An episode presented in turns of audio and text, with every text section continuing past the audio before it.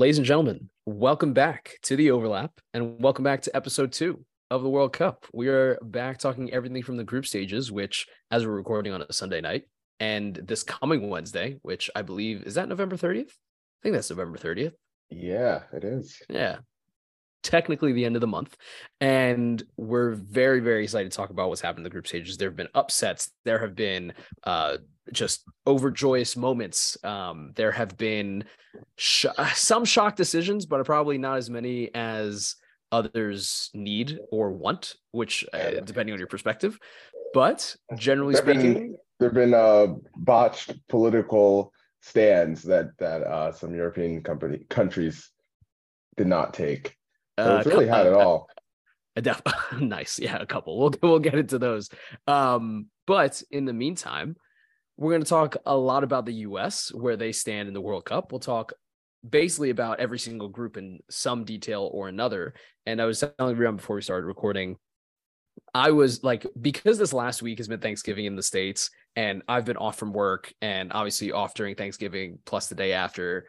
I've basically had time to watch almost every game outside of like the very early slot of games during the group stage. So my research that I have put into preparing for this is like tenfold what's usually required for our, our weekly episodes, which I don't know if that says something about me or it's just the number of games that have been played, both of which I'm very excited to talk about. So Rian, how was your Thanksgiving? Or I'm gonna ask you what you're grateful for because I'm cheesy. So you're gonna have to say that. And then we'll talk about soccer stuff. All right.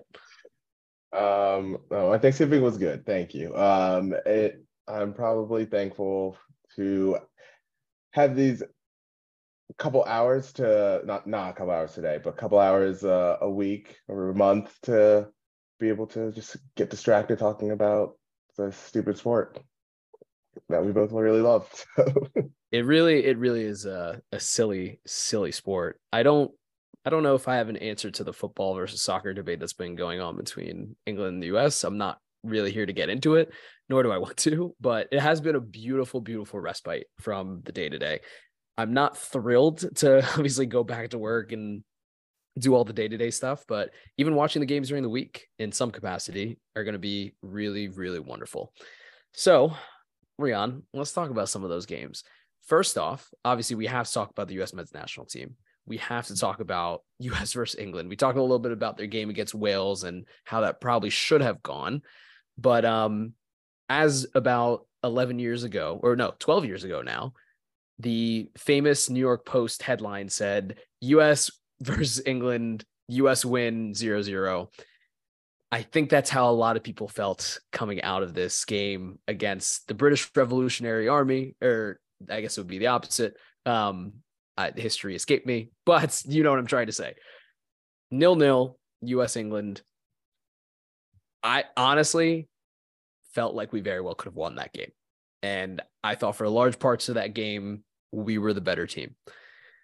I would love to get your thoughts. Um, but before we jump into that, I just want to say we do have to have a broader conversation about Gareth Southgate. I want to get to that at the end. But England now have three more nil-nil draws at the World Cup than any other nation in the competition's history. And this was actually the US's first clean sheet against a European side at a World Cup since we beat England in 1950. So it's been over 60 years since we kept a clean sheet against a European side at the World Cup. And I'll let you go ahead, Rian, and set the scene for us. I want I want you to actually start with where you were sitting and watching this game, all the way through your thoughts into the lineup, and then we'll talk about the first half. oh, okay. The only thing, just a quick fact check: the 2010 game was a one-one. You're, you're forgetting the the All Rob right. Green, the Rob Green moment. How could I? Uh, Yeah, I know. like- and Dempsey, But- Dempsey's celebrating like he actually won the World Cup. yeah, yeah, yeah. But but you're right. I mean, honestly, we overall gameplay we played better in this game than much better in this game than that one, and actually can say that we had a good chance at winning uh, again, unlike that that 2010 game, which really felt like a win. But um, no, uh, so I was watching this um in a home with two other English-born people. One of them being my girlfriend and her and her mother, who uh we're both wearing England jerseys while we're watching it, which was just just be careful enough. about what you say next, given you know you have a very close. it was funny it was funny enough it was funny um uh so so that was kind of like my atmosphere i was not in a bar or um you know eh, surrounded by like uh, hordes of people or or or like six seven people. Um so mine was a bit more tame than maybe other people's setups but uh yeah i think like going into it of course uh i was cautiously pessimistic i'd say. Uh, um not that i totally thought that that a result like this could have easily been on the cards and a draw specifically um but you know I, I think obviously people were rightly a little scared by the by the England's result against Iran, uh, and especially with the way that the U.S. kind of seemed to wilt in the second half, especially against Wales. So you know, the combination of that and, and England's performance against Iran was enough to put people, or at least myself, I, I think a lot of people were very cautiously optimistic, more more optimistic than I was, but uh you know, going into it, I think when you look at the lineup, like you said, it was pretty much what you expected. I, again, it was almost an unchanged lineup. The big change was Haji Wright for Josh Sargent playing up top, but backline was the same. Robinson, um, Ream, Zimmerman, Dest with Turner, goalkeeper behind them, and the, MMA midfield of Musah, McKennie, and and um Adams.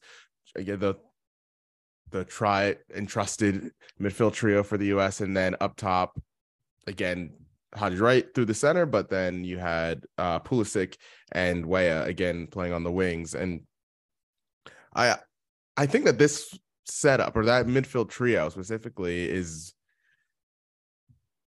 perfect for this type of game. And and i think that like my argument in the last episode um for potentially starting brenden aaronson over weston mckennie against wales was just that i thought that game the way that game played out was more suited for for uh, aaronson at least in the first half than mckennie but along with yeah his his injury issues but um this game was perfectly suited for for not only weston mckennie but Yunus musah and Tyler Adams, and that's where you saw kind of like the difference um, in this performance for the US versus a lot of other past performances against European competition. Yeah, I like that you you picked basically my three favorite players throughout this entire game, and even coming into this game, I was a little worried about Weston. Right, like I, don't think a lot of us knew exactly where his fitness might be, not from just a pure fitness perspective post injury, but truly from that last knock that he picked up against Wales. And one of the things that impressed me the most about McKennie in that first half, especially out of the entire US side, he had the most number of touches, possessions won, passes inside the final third, and final third entries in that first half. And that to me, when you think about how many times Christian Pulisic picks up the ball in transition, was probably the most impressive part about Weston McKennie's presence uh, throughout, even throughout this game, like let alone the first half. Yunus Musa and Tyler Adams were a whole other beast that we'll get into in a second. But before we get to that, too, by the end of that first half, right, we saw probably one decent England chance and I would say one very good US chance with Pulisic hitting the bar did you feel going into halftime a little bit better about this team? Did you feel a little bit better about this game, less pessimistic? Because I mean, I, you and I were on the same page about this. Like we were last week. You can go and listen to the recording. Both both saying, yeah, okay, we'll just we'll take the zero points and move on and see what we can do against you know Iran. But Yeah. did you feel better about it at halftime? Yeah, I think I think the team held up better than uh not not even just held up, I, I should say. Like the team they outplayed, I think, on overall balance of play, just about like edged it against England that first half.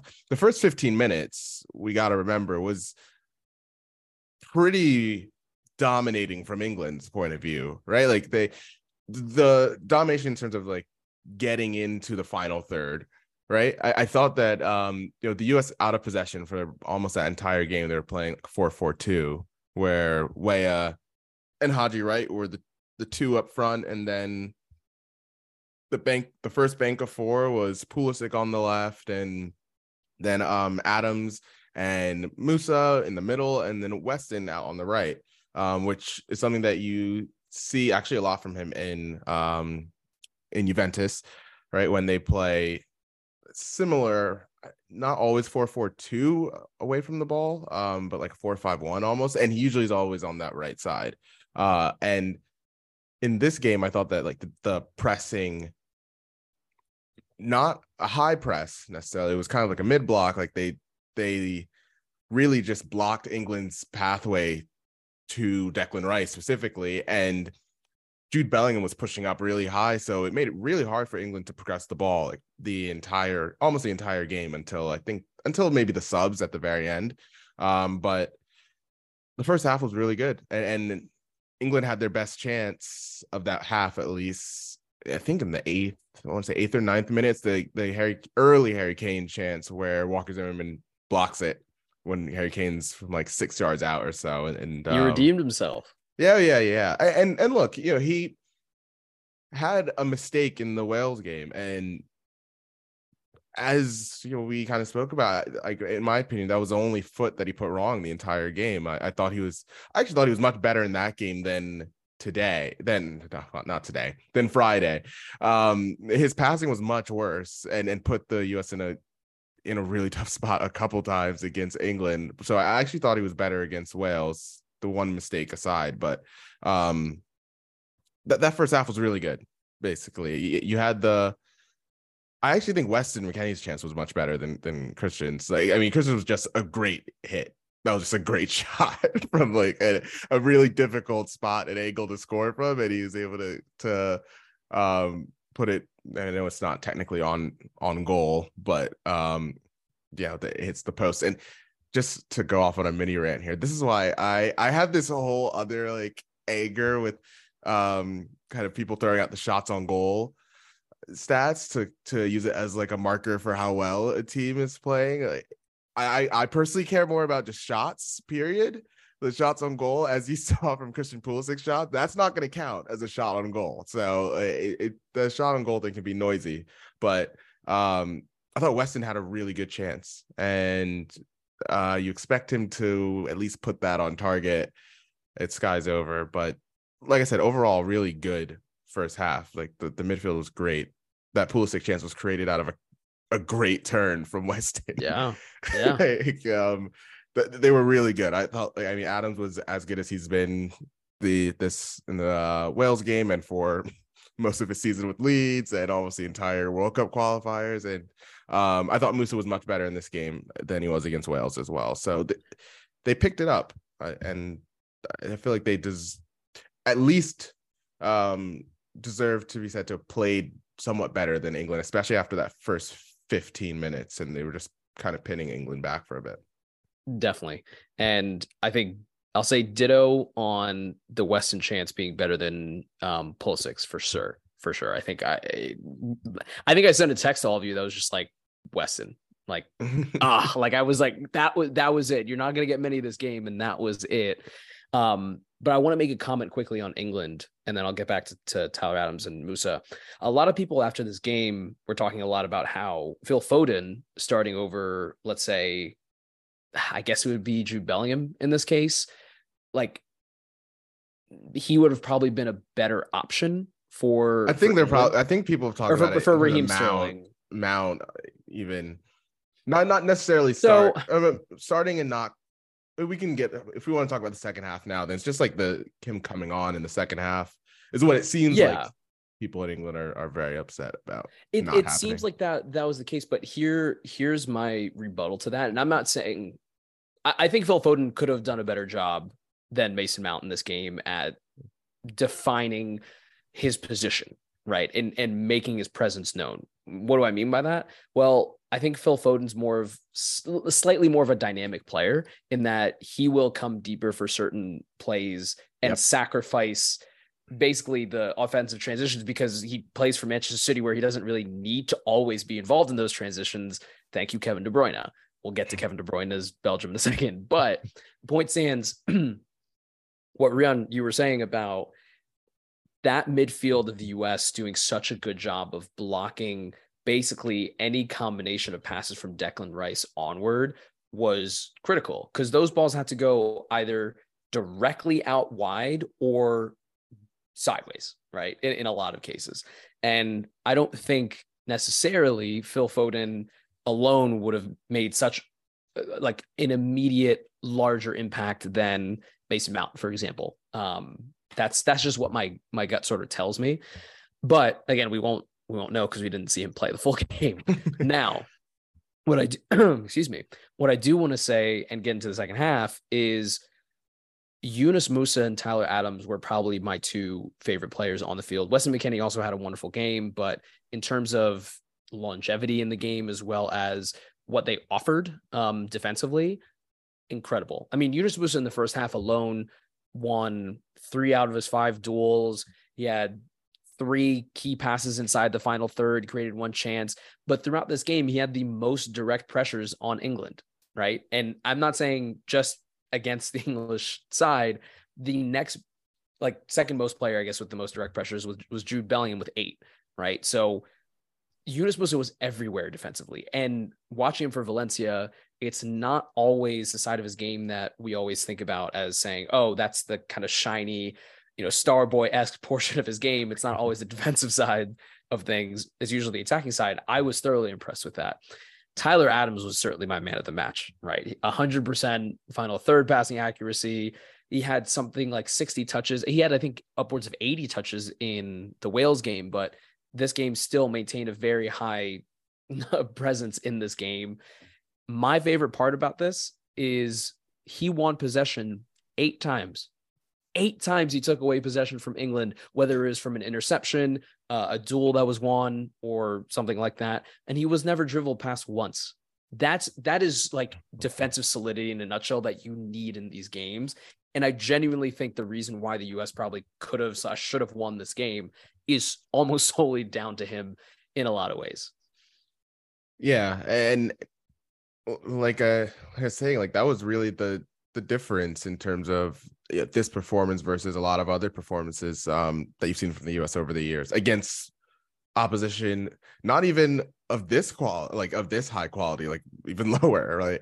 Um, that felt like where the U.S. has caught up, you know, for for lack of a better term, um, with a, a team like England, and I think from if you're on the English side of this, they really didn't whether it was due to a lack of actual like ingenuity or from you know Southgate from the players on the pitch because you know, sometimes like the players you want them to have the intelligence to make some of these changes right? Like sometimes it is just slightly altering your movement which is not always something that's going to come from a coach saying right? But um it's hard to tell whether it was due to that or the fact that England did know that a draw in this game, especially with um, how the Iran Wales game went, where Iran ended up winning and and making things more straightforward for for uh, England in terms of winning the group.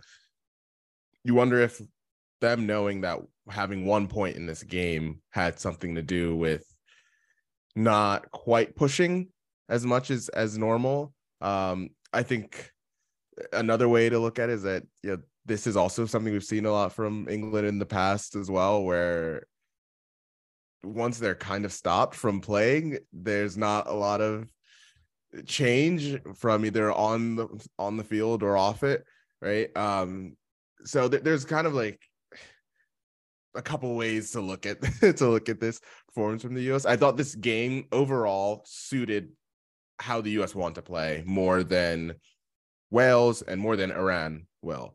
Um, the US were able to play that, you know, as Greg Berhalter likes to call it, you know, vertical, like a verticality style game. Um, and they were able to play in transitions. And that's again where we've seen them at their best over the last couple years. And this game really allowed for it. And I thought that they executed the game plan really, really well. They were dangerous in transitions, um, even if again the final pass is still inconsistent.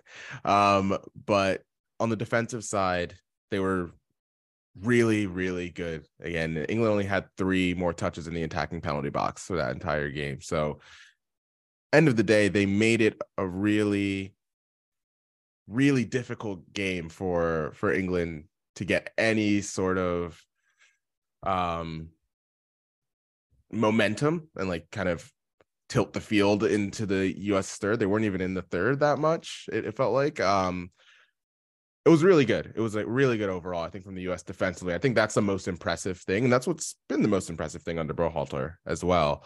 Um less than the attacking. But uh, Elias, I guess kind of staying on the attacking side of it, were you more more or less encouraged than what you saw in this game versus what we saw against Wales?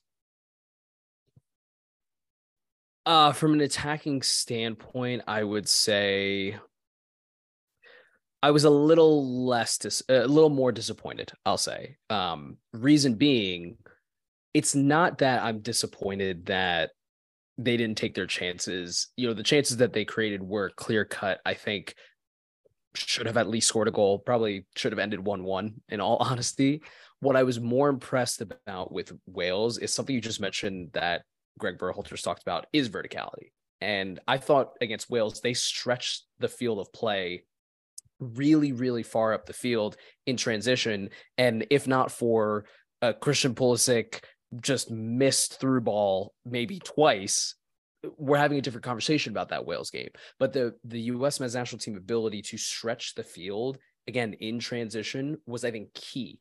In it was key in um, Tim Weah's goal. I think that will likely be key against Iran, although I'm a little more nervous about that game than I think a lot of people are for some reason. This is a team that did just beat Wales 2 0, albeit all in injury time. But look, the thing that I'm most impressed about, and I was most impressed about, is the US's ability to go long, but not play long balls over over the top, but rather again in transition make the I've said that like three times, but you get the point. yeah. I don't think I don't think against England they were able to do that as successfully, but a large part of that, and we probably have to give flowers to him too, is because of someone like Harry Maguire who made actually the most number of um, possessions regained, or I guess he regained possession the most number of times across both teams, nine times. And I, I think that just comes down to quality.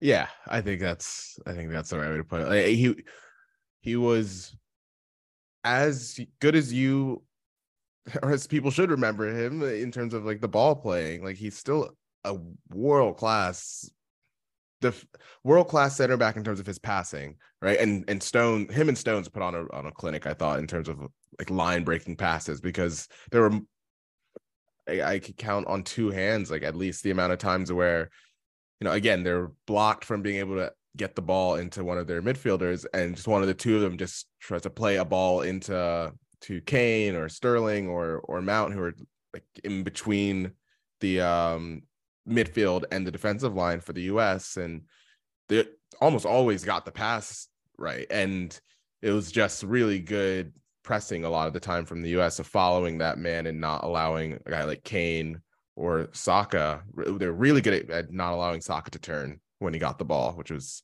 um, he was frustrated. Really important. He was really frustrated.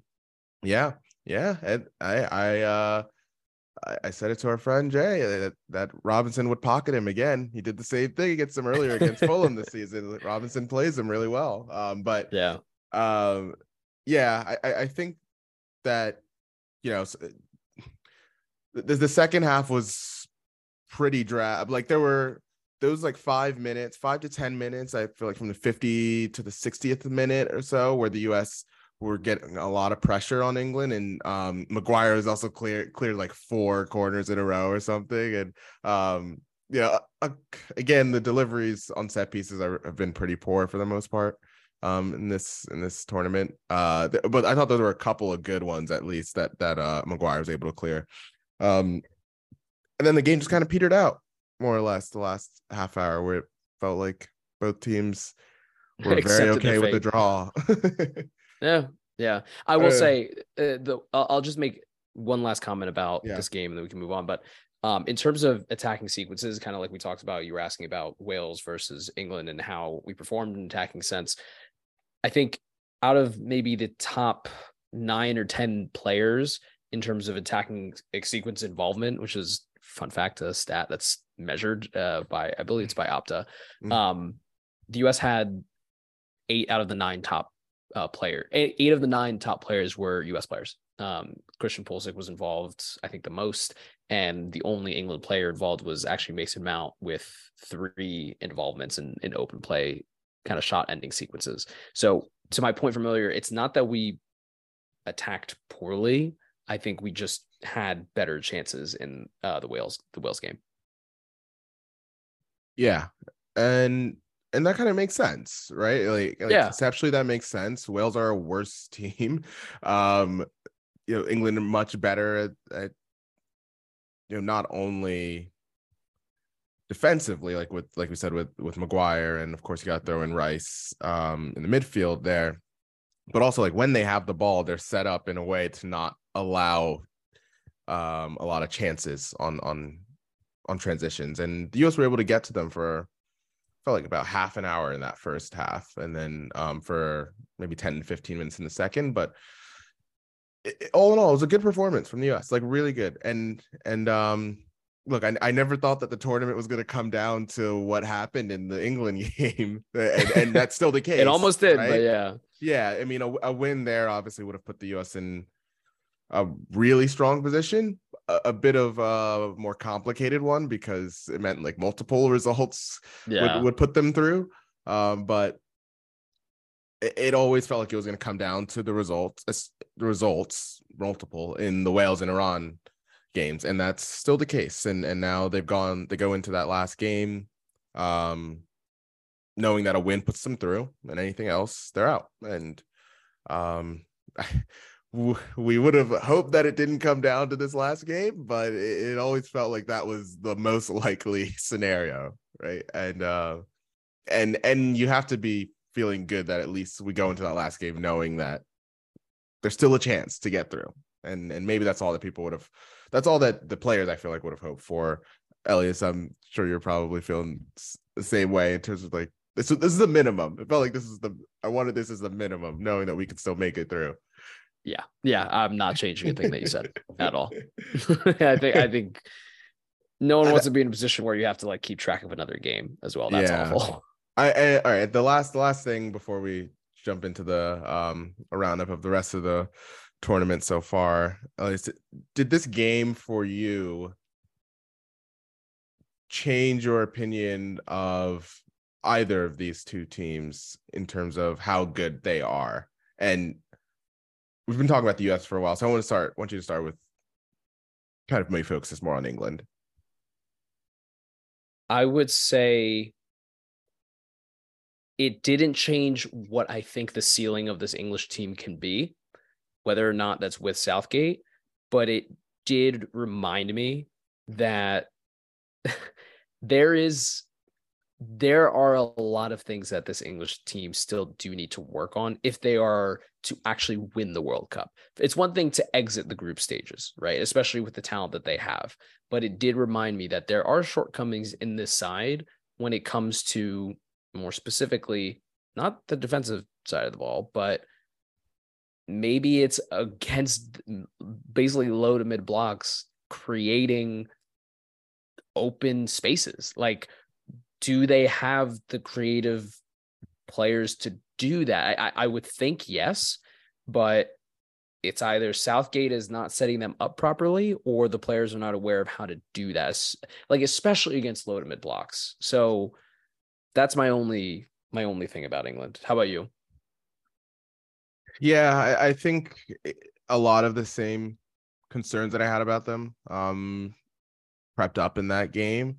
Uh it was disappointing to see them just kind of keep beating their heads against the wall against the US's press and just um not change a lot other than when I think Henderson came in and and he dropped a lot. But overall, I think this doesn't change my opinion too much. I still think this is an extremely talented team that tries that their coach tries to keep the games as much on the edge as possible because he thinks that that's the best way to play it in international soccer and and that is that is the way that a lot of coaches play it will always come back to bite them against a really good team like I, so we'll see I I, nice. I think no, there was there was no slight very, at all. Yeah. For uh no, no, no slights at all at Gareth Southgate whatsoever. I heard no, none. no. They're yeah. still, they're still, they're still one of the favorites. They're still one of the favorites. I know, I have, know. They still have one of the five best squads, but um, yeah, and I think that their side of the bracket is favorable as well. But yeah, the, it, it didn't change my opinion of them a lot. It probably reaffirmed a few things. Interesting. Well, the U.S. obviously play Iran on Tuesday, along with England playing Wales at the same time. Now that uh, basically the latter half of the group stages, I believe, are all kind of bunched together in in those games being played at the same time. So we're gonna be back sometime next week talking about our thoughts on the U.S. and obviously the rest of the, the teams of the tournament. But we're gonna take a quick break. We'll talk about the rest of the the standings leading into the last match day realistically for uh, the rest of the teams of the World Cup. And we'll wrap up.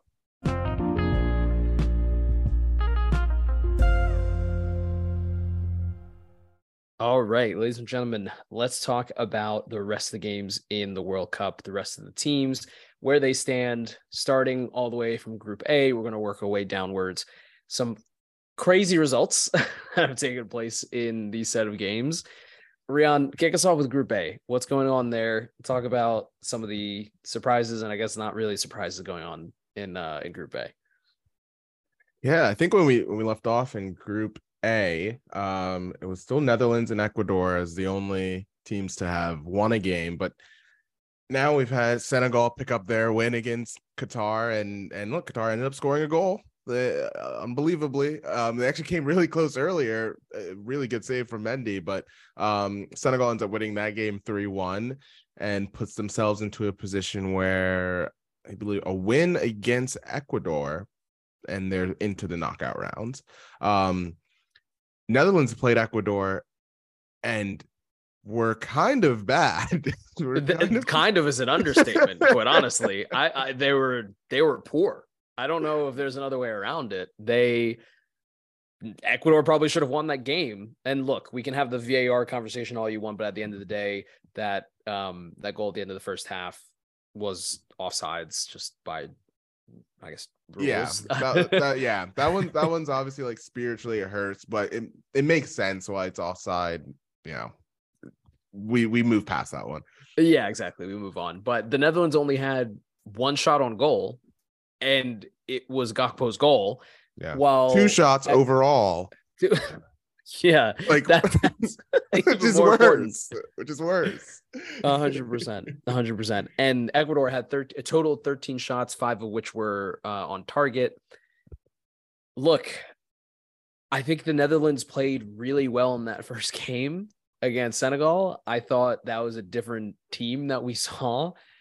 I don't know if there's much to say about this game for the Netherlands. I feel like they'll largely want to just forget about this and move on because from a group stage perspective, they're still the favorites to go through. And so long as they don't royally screw up against Qatar, they should be Possible. in the clear. Yeah, yeah, they should be in the clear. So look, at the end of the day, um, I think I I think Netherlands still go through the real kicker is Ecuador Senegal. Do you have a take on which which of those two teams is kind of your favorite to go through? I mean, I thought Ecuador was great against Netherlands. It wasn't like the Netherlands being poor. I, Ecuador looks so much faster than the Netherlands, and you saw in the goal that they ended up scoring. You know, they're press, the way they kind of hunt the ball can is really, really um, difficult to play against. And the Netherlands were having all types of issues, like gaining any sort of control in that game, which kind of goes back to what we talked about after their game against Senegal, where it feels like De Jong is like playing midfield by himself, more or less, and that's not the guy you want covering transitions. So, um, Ecuador. I know, really I know that impressive. all so well. yeah, continue. Ecuador was was great in that game, and and I think Senegal still um their defending wasn't good against Qatar. Like overall, like their defending was not good in that game. Um they, they could have been the lead could have been cut in half or even level earlier uh, without some good saves from Mendy.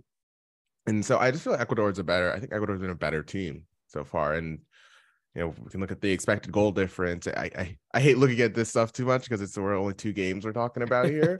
but you know, Ecuador through these first couple games have still only allowed 0.4 xG um, on a defensive point of view in those first two games, and um, it, that's like we said this before the tournament start began, right? Like solid defenses win World Cup games. Yeah, it doesn't really matter how you do it, but just limiting the amount of chances that you give up as it is with the rest of the sport um it's even more valuable in, in world cup in international games because these games be as we've seen in other examples so far in this first week it can get really really bogged down in these games right Yeah.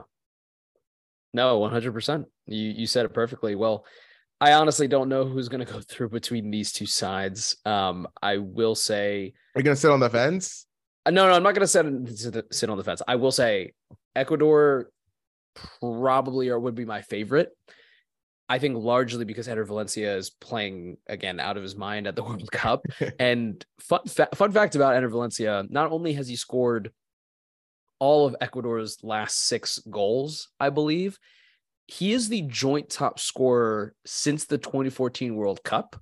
Even though he didn't play in the 2018 World Cup, and only Messi and Ronaldo have scored as many group stage goals as him in that time frame. So, as long as he's playing the same way that he has been, getting into wonderful spaces to kind of down that left hand channel, I think Ecuador are probably my slight favorites. I'm really excited to see them um, against Senegal. I think that's going to be a fantastic game. Yeah, yeah, I, I'm really excited too.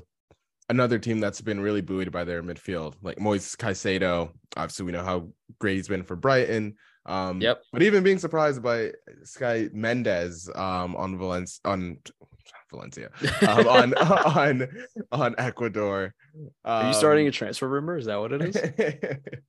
uh, uh, Jhegson Mendez, who plays for LAFC, um, and starts for uh, Ecuador, and, and he's been really good for. I, think he and Caicedo made a really good partnership in that that midfield. They're really tough to play against. Other guys who are just like kind of harassing you at all times when the, when the opposition has the ball.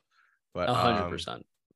yeah Ellie, so we move on to to I w- quickly i will give just the scenarios for group b for for the us You know, a win and we're into the next round a lot anything other than that and we're out that's that's it for the us uh wales are are officially out after their loss to to iran and um iran goes through with any result eh, basically with not losing. As long as as long as iran doesn't lose they they go through. As long as england wins they win the group. Um and yeah that, that's pretty much it for group b. Group c elias.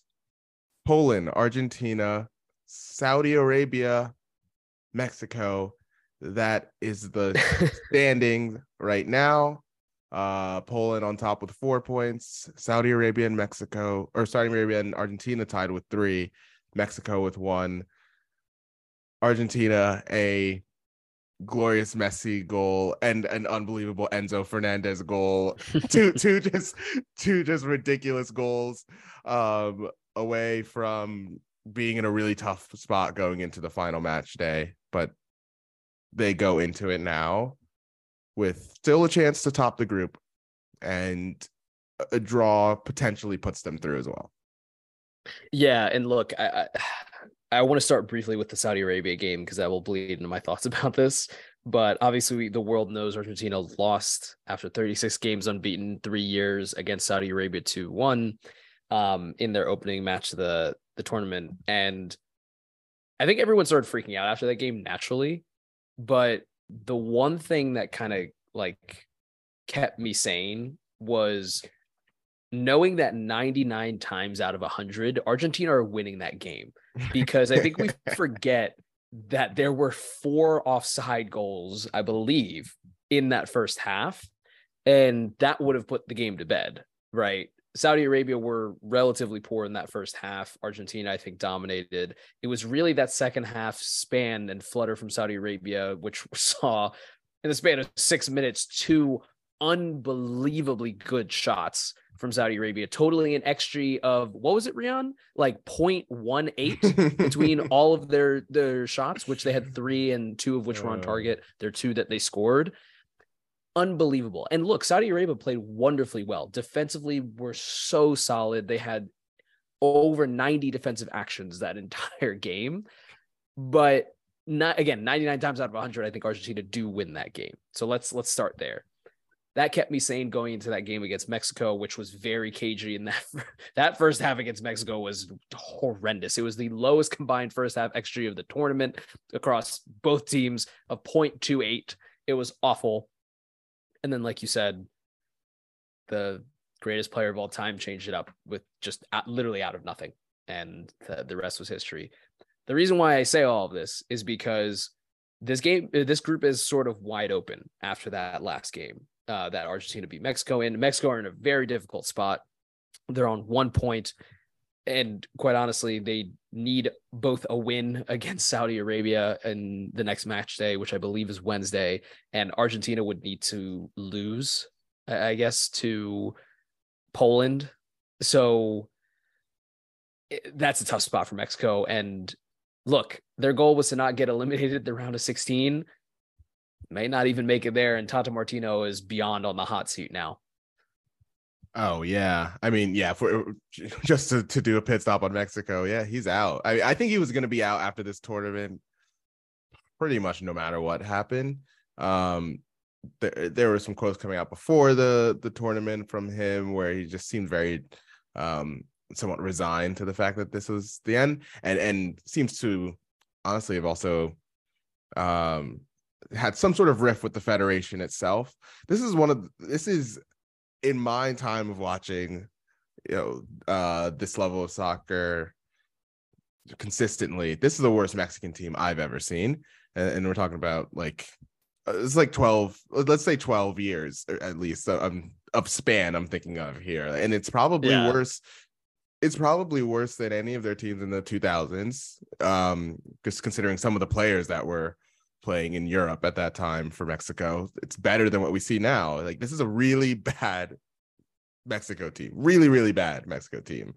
Um so that kind of brings me to the tough part of what we've been seeing from Argentina in these first two games. You know, that first game, if you you look at the I mean, obviously a lot of the shots, but you look at the XG as well. Um, I think it was something like 2.4 to 0.1 or something like that for uh, Argentina against Saudi Arabia. But then you kind of dig into it even deeper, and the XG from open play was something around like 0.3. So they, yeah, it, it, it wasn't great. It wasn't great stuff in terms of creating, and that carried over into the game against Mexico. There was I, I recognize that Mexico was making the game very stop start and make and trying to break it up and make it really a, a really like suffer ball kind of game. um, but I think the I'm still very concerned about how Argentina's playing like in possession and um I think some people have been pointing finger at Rodrigo De Paul. He has obviously not had a good a good first couple games. Um, Enzo Fernandez came on and played really well. Like, is would love to see him get a start potentially against um, Poland. Poland on the other side, um, just to talk about their game, saw Robert Lewandowski score his first World Cup goal, and you saw Woo! what happened to him too. Just uh, he immediately went to the corner and uh, crying. So like that was beautiful, yeah. beautiful thing to see, uh, and, and set us up for a great match day three. Um, another game where, you know, Saudi Arabia, it was the flip of their game against Argentina. They actually dominated that game against Poland and and just got, you know, soccered. Um, yeah, I mean that the goal that Lewandowski scored is absolutely not how he probably imagined. Nope. How he would score a goal, just pickpocketing a center back and finding the back of the net as he's done for over a decade. But listen, that first World Cup goal must mean the world to him because he scored over 75 goals for Poland. Like yeah. it, it's it's crazy how many goals he scored. So yeah, yeah absolutely must mean the world. um, but yeah, that puts us into a really good position into the third day where all four teams have a good chance have a chance of making it through. And and I think from a neutral point of view, that's that's kind of all you you're hoping for. Um, on to Group D, at least where oh boy, France France had a bit of a scare the first 10 minutes against Australia in their first game where Australia scored first. And at the same time, uh, Lucas Hernandez tore his ACL, which is really, really sad. Um, his brother stepped right in. And uh, again, in my opinion, his Theo Hernandez is, is the better of the two Hernandez brothers, but he's a much different type of player than Lucas Hernandez. He's just way more attack minded. And um, I think we've seen over these first two games that combination of him and Mbappe on the left is terrifying from a defensive point of view. Um, and then I'll, I'll, you started you started talking, so I'm, so I'm not gonna say much more. But I was just to say the other things, having that on the left and then Ousmane Dembele on the right, like it's. I think that France's whole game plan has been made very simple uh, and, and in a good way. And sometimes that makes things way easier. Yeah, and, and honestly, I'm surprised by that. Right, like you talked about the not only the the pace that those two players on the left hand side of this French attack have, it, it's their interchange and ability to. I don't can't think of another word, but bamboozle like defenders on on the right hand side for for them respectively. Mm-hmm. It's it's mind boggling, but it's not just that they have dual threat in Mbappe and Dembele on the right hand side, who for me who's ha- who's had a pretty good tournament. He's had I don't know how yeah, many assists now. Really Is it two assists or um or, or something? I have to double check on that, but his ability to get by defenders so quickly is it's close to unstoppable. And I think you're seeing that. You saw it against Australia. You partially saw it against Denmark uh, before he was taken off, but that's what I've seen at Barcelona when he's at his very best. Now, positionally, it's something I think I want him to work on, and I want to see progression throughout his career. I want to see progression on his first touch, but generally speaking, he's still having an amazing tournament. The player, however, of the tournament for me in this French side is Antoine Griezmann. And for me, he has to be in the, the conversation for player of the tournament already. Why? He has 2.2 expected assists from just two games. That's 1.7 specifically from open play. And he's tied with Theo Hernandez specifically with nine chances created, of which four have been from open play. He's been the linchpin that's not only done all the attacking work, but defensively too. He stopped so many, uh, I guess, balls in transition and made so many interceptions that I wish I had the stat in front of me. And mm-hmm. he's been mightily impressive for France so far. Obviously, Mbappe is off to his ridiculous start. I mean, he's had like He's I think 2.3 expected goals himself as well. He's had some of the most touches in the box this tournament with 29, and he has like 13 shots, of which 11 I think have been in the box. So, yeah, I did not expect expect France to to be this type of side. I think their or Australia's win, I, I should say, against Tunisia is really really interesting now because Denmark against Australia is going to be that's going to be really tough to to call. I think I think Australia probably have been slightly disappointed or are slightly disappointed about that game against France, but Denmark equally probably can be disappointed uh, as well with that. So I don't, yeah, I don't even know if I have a favorite. I, I guess the obvious one's Denmark, but I don't, I don't think that they necessarily are going to get three points because they have to get three points. Yeah, I, I think from a Denmark point of view, again, they'll be, I think they'll be disappointed with not winning against Tunisia. Um, we did talk about you know they've beaten France twice this season in the in the Nations League and and would have gone into that game against France with some com- with a lot of confidence, honestly. Um, but you know France is just quality just really shown through. I, I like your shout for Griezmann because he's basically playing like uh he's a bit more withdrawn from that attack than than um Mbappe, you know, Giroud and Giroud and um and Dembele are involved in that attack. I'd say Theo Hernandez is almost involved as much, even maybe even more than Griezmann is um in the attack, but Griezmann's been great in terms of like the defensive side of it, coming back and basically playing as like the third midfielder when they when they're defending. So that's kind of like the secret sauce to to how this that team stays balanced. Um, but just, sorry for that that France tangent, but like going back to Denmark, um, I, I think they'll be happy with the fact that again, somewhat like the U.S., it's a very simple goal now in, in the in third game. It's win and you're in, and they'll feel really good about their chances of beating Australia. Uh, like this would have been, I mean, Australia is the worst ranked team out of any of these four, so they would have felt best about getting a win against Australia if that's what needed to happen. Um, and you know, they do that, they're in, and that's and that's kind of like the simplicity of it. Um, so I, I think they'll be, I think it'd be a huge upset for Denmark to go out, a huge specifically for them to go out losing um or not winning against uh, Australia, but Australia's done amazing to put themselves in a position to, to make it out of the group. Oh, absolutely. Well, I think our favorites are obvious, but uh, upsets in this tournament have already happened and broken so many hearts. So, Rian, let's go through the last remaining four groups. Group E: Spain, Japan, Costa Rica, and Germany. And by the way, that is in order of, of what I just said. Um, this is also a very interesting group now. Spain obviously drawing Germany today, Japan having beat Germany already, and Costa Rica in the early slot this morning just teed up a win against Japan, which I didn't see coming after they were thrashed by Spain 7 0. Where do you even start with this game? I mean, Japan did not play like they, you know, could have had a million chances, but the chances that they got in transition, especially against Germany, were fantastic and took them, especially that second goal.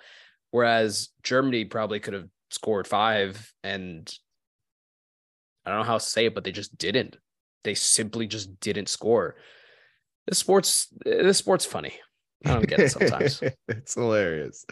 Um, yeah, I, I think you, that's kind of where you start, where where Germany feel really kicked themselves for not getting that second goal against Japan.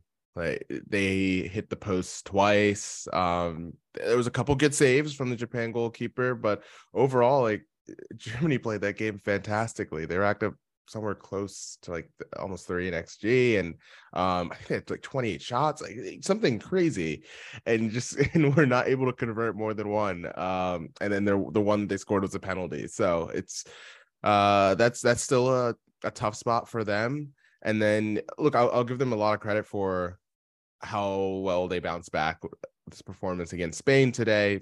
That probably aesthetically the best game of the tournament so far. Um, so many players with just unbelievable technical ability, like, like ability to control the ball in tight spaces. Jamal Musiala was. Eh, I hope they stay in the tournament so that he gets the chance to win like the young player of the tournament because I think it's him by a lot right now. Um, but I, I thought that game itself was awesome. It was like uh, Spain, the Spain Germany game was really, really entertaining and, and really good stuff. And um, Spain have everything, it feels like, from everything in between the boxes, they absolutely have to win this tournament.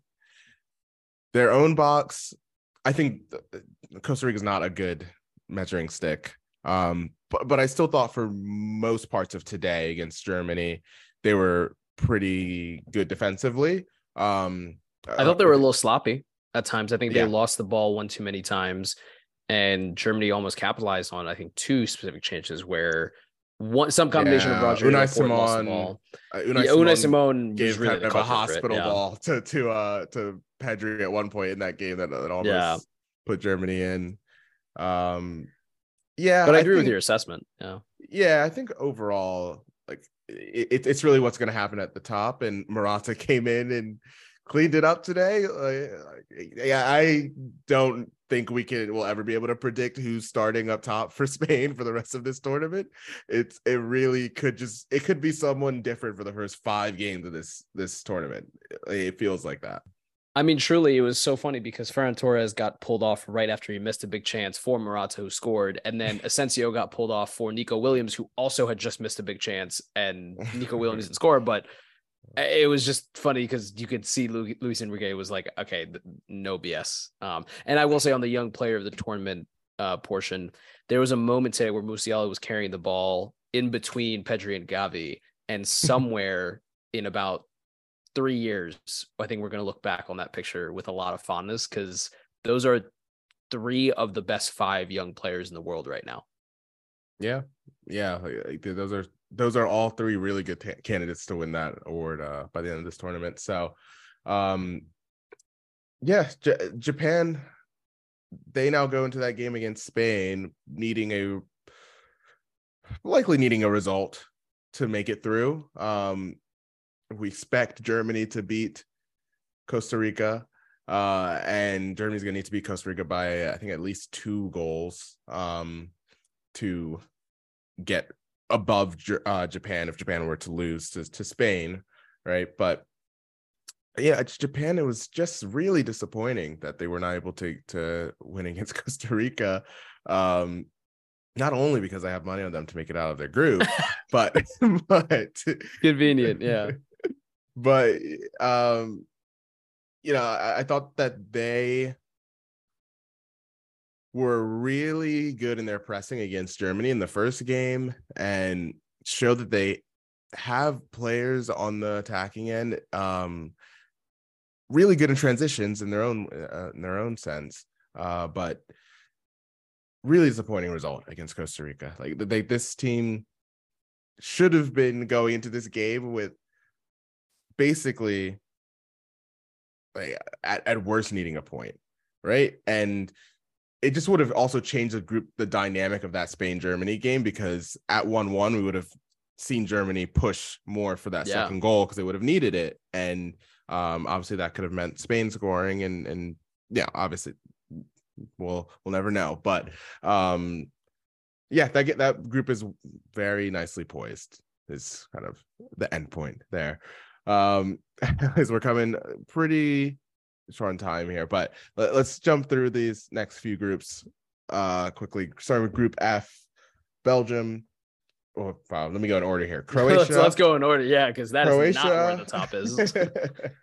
Croatia morocco belgium canada officially out. I think the only team right now who's officially out of the world cup.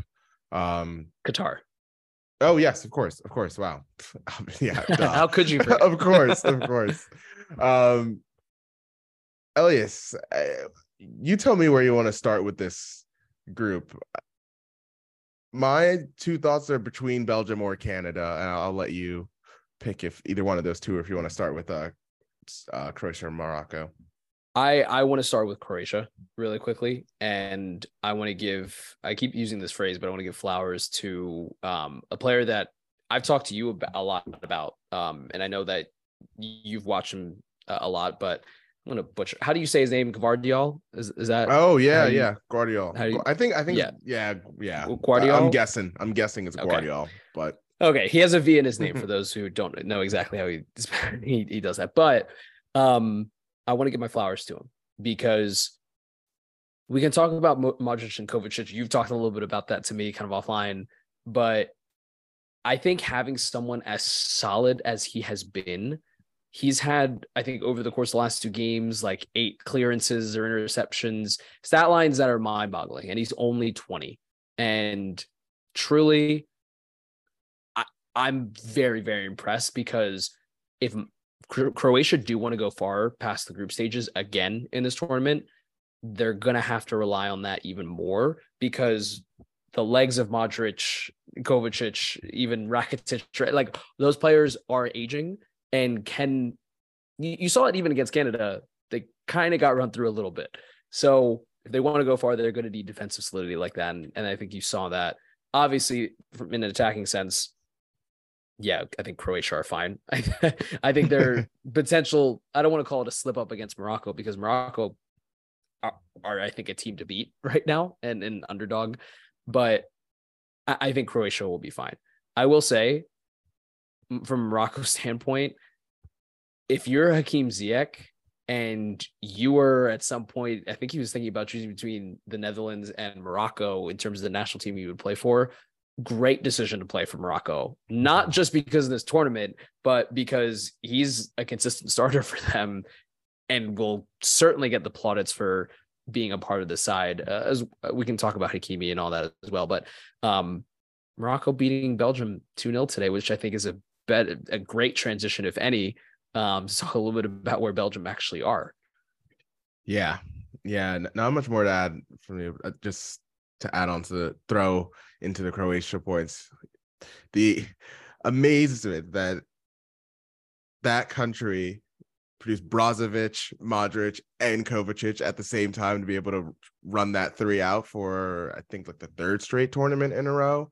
Like yeah, it's just so it's so helpful to have guys who are really good at just keeping the ball, even when things start poorly for you. Guys who, who are just really adept at okay, well, this game will slow down, and when it slows down, we will be better. Like they just know that. Um, so a, a lot of respect to them today against Canada, where they were just patient and really precise with every part of their passing and attacking movement. So, um, brings that on to like their their match day three opponent, who they should beat. They should really beat. You like probably um without a lot of fuss and that's Belgium, who have looked this entire tournament.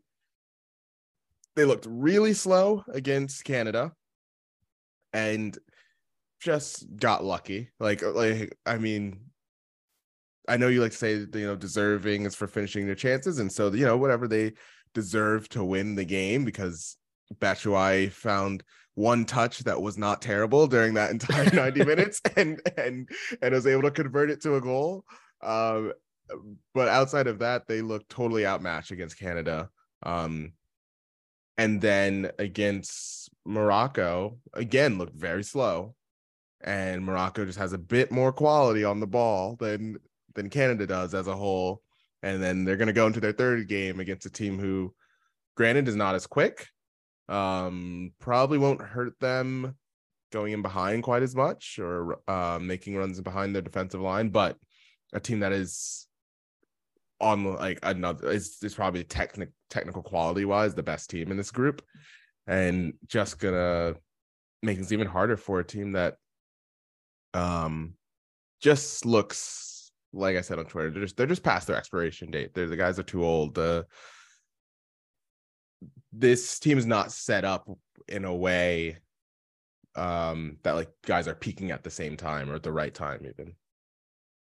100% I usually I have something to like disagree with you on, but I got nothing. Yeah. I got nothing. Look, when we when we get to the last match day, I'll I'll, I'll have a bit more of a broader a broader conversation about like this generation of Belgium. I, I think yeah. they're getting too much flack. Uh, people people are really happy to are, are really happy to call to say that they never did anything, but you know, long story sh- short of what I'll probably say later in the week is you know being third at a World Cup is really impressive. like, yeah, like, at a World Cup final, by the way, World like Cup people, final. like the, like the tournament is called the World Cup Finals. Like that is, yeah, like, I. That's kind of like agree. my my end point. That doing that, that's a pretty great achievement. Um, but uh, yeah, and then you know we'll pour one out for Canada, who were fantastic against Belgium, and that's what they're always going to look back on, like not being able to at least get a point out of that game. Um, yep and today they were just beat with quality. You know, I, I also said on Twitter like they did they've never faced a team with that much quality, especially in midfield in CONCACAF. Like they never came anywhere close to it. And um at the end of the day, they just weren't good enough defensively to handle that. And then on the attacking side, um, a lot of reliance in Davies and Alphonso Davies to like create chances a lot of times where you saw him come inside, and it's like every time he does that, that's a win for the for defense. Like he he's not. Yeah. there's a reason he plays left back. he's, not, he's he's not someone you want um, in tight spaces. Uh, as No. great of a player as he is, and and, and, No, but every every player has a the strengths. goal, Yeah. right. But um, and scoring Canada's first goal. But yeah, like you said, every player has their strengths. Definitely. Um, Well, Rion, groups G and H are a little bit harder to judge because as of time of recording, we haven't gone through their second match day. But Group G is Brazil at the top, Switzerland second, Cameroon, and then Serbia. And then Group H is Portugal, South Korea, Uruguay, and Ghana. Um, I think the two things that I'll say about both of these groups, Richarlison, take a bow. Nothing surprised me about Brazil as a whole in this game, but Richarlison, especially, congrats on your 4 million new Instagram followers as well that have picked you up since that goal. And then for Group H, if I'm not only a Ghanaian fan, but if I am Ghanaian in Oh, heritage, man. which I am not, I am asking Iñaki Williams to go back and play for Spain like his brother. Um, no, but look, I'm asking God, I mean- like, why, why, why, why do you hate me? Like, of all Yeah. times to slip, like, oh man, it just would have been the funniest World Cup goal I've ever seen. That would have truly, that would have taken over for Rob Green's. Rob Green right now is the funniest World Cup goal I've ever seen. It's- hundred percent. but oh man, it was it would have been amazing. Yeah, and honestly, if you're Ghana as well, you're you're kicking yourself for not scoring an extra goal. Like they had chances in this Yeah. game, and and I will say, look, Portugal were the better side. Portugal 100% were the better side. They had better chances. They are a more talented team, everything like that. But at the same time, they gave up really, really clear cut chances. And that's if I'm Uruguay, if I'm Fede Valverde, I'm having a field day. Like truly, and you, that's the only positive thing I'll say about him right now. But I'm having a field day, so just keep that in mind. Somebody to look forward to. Portugal do play Uruguay tomorrow, I guess Monday, as of time of recording, and um, I'm very excited for that specifically. If Ghana get a result, let's say against South Korea, then we're then we're in business. If I'm Ghanaian, but they've got a long, long road ahead. Yeah. Um. Oh, I'll just quickly loop back to Group G. Brazil. Yes, I got I got ahead of myself. Go back to Um, no, oh, no, no, no. You're good. Um, we're, we're- packing them together right now. We got, we got, we're short in time here, but um, Brazil. The one thing that I was outside of the fullbacks, the other thing that I was like somewhat concerned about for this team going going into this tournament was whether they would be heavily reliant on Neymar to be like the chance creator for the team. And and, and look, we saw for a, a lot of that first half, at least against Serbia, they were um they were a bit lacking it in, the, in terms of the chance creation, in terms of creating clear cut chances against Serbia. Um, and then the second half kind of quelled my fears uh, in terms of remembering, oh, right, Vinicius can also create chances like very well from the wing. Like he can do that pretty so can easily. Rodrygo. So So can Rodrygo. Yep. any of those attackers and some Yeah. obviously differently. Um, but yeah, the one thing that I think we were all concerned about, right, is a is how how much is Neymar's injury in that first game going to affect him? It looks like he's out for the rest of the group stages, and then B, what what does this team look like without him?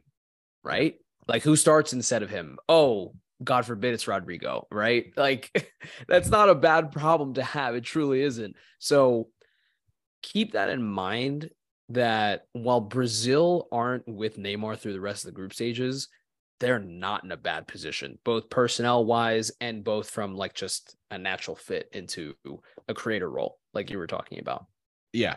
Yeah. Um, and look, they they also lost Danilo for the rest of the group stages. So we're also going to see a test of their depth for on the in the fullbacks, which Well, Right. look to me, Alex Sandro and Danilo were two of their worst players um, against uh, was it Serbia? Um, Mhm. So, as much of a miss as that is, and anyone in this Brazil team not playing is obviously a miss. If we see some combination, let's say, of Alex Sandro having to play on that left hand side and Dani Alves coming in to play right back, I'm here for it. I'm so here for it. I cannot wait to see just the lack of running on that right hand side entirely. I'm so ready. Uh, yeah, that's my question. Uh, Do you think they just kind of go full conservative and throw Militao at right back potentially? Probably Uh, in, in all know, in all reality. Yeah, yeah, yeah.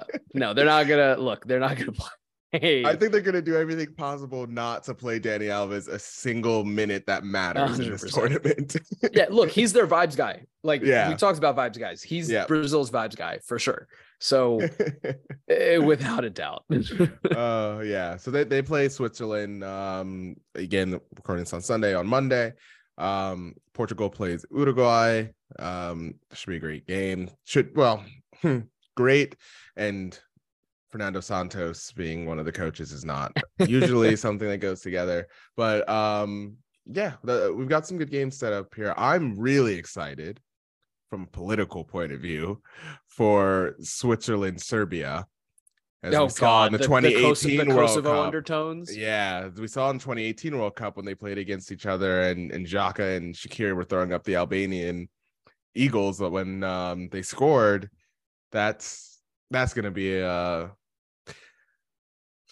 yeah, that one actually. I, I'm somewhat scared of what happens in the. I hope that Qatar has good enough security, know enough about the problems in those two countries to have the right level of security for that game in the stands. Yeah, I'm hundred percent with you. Uh,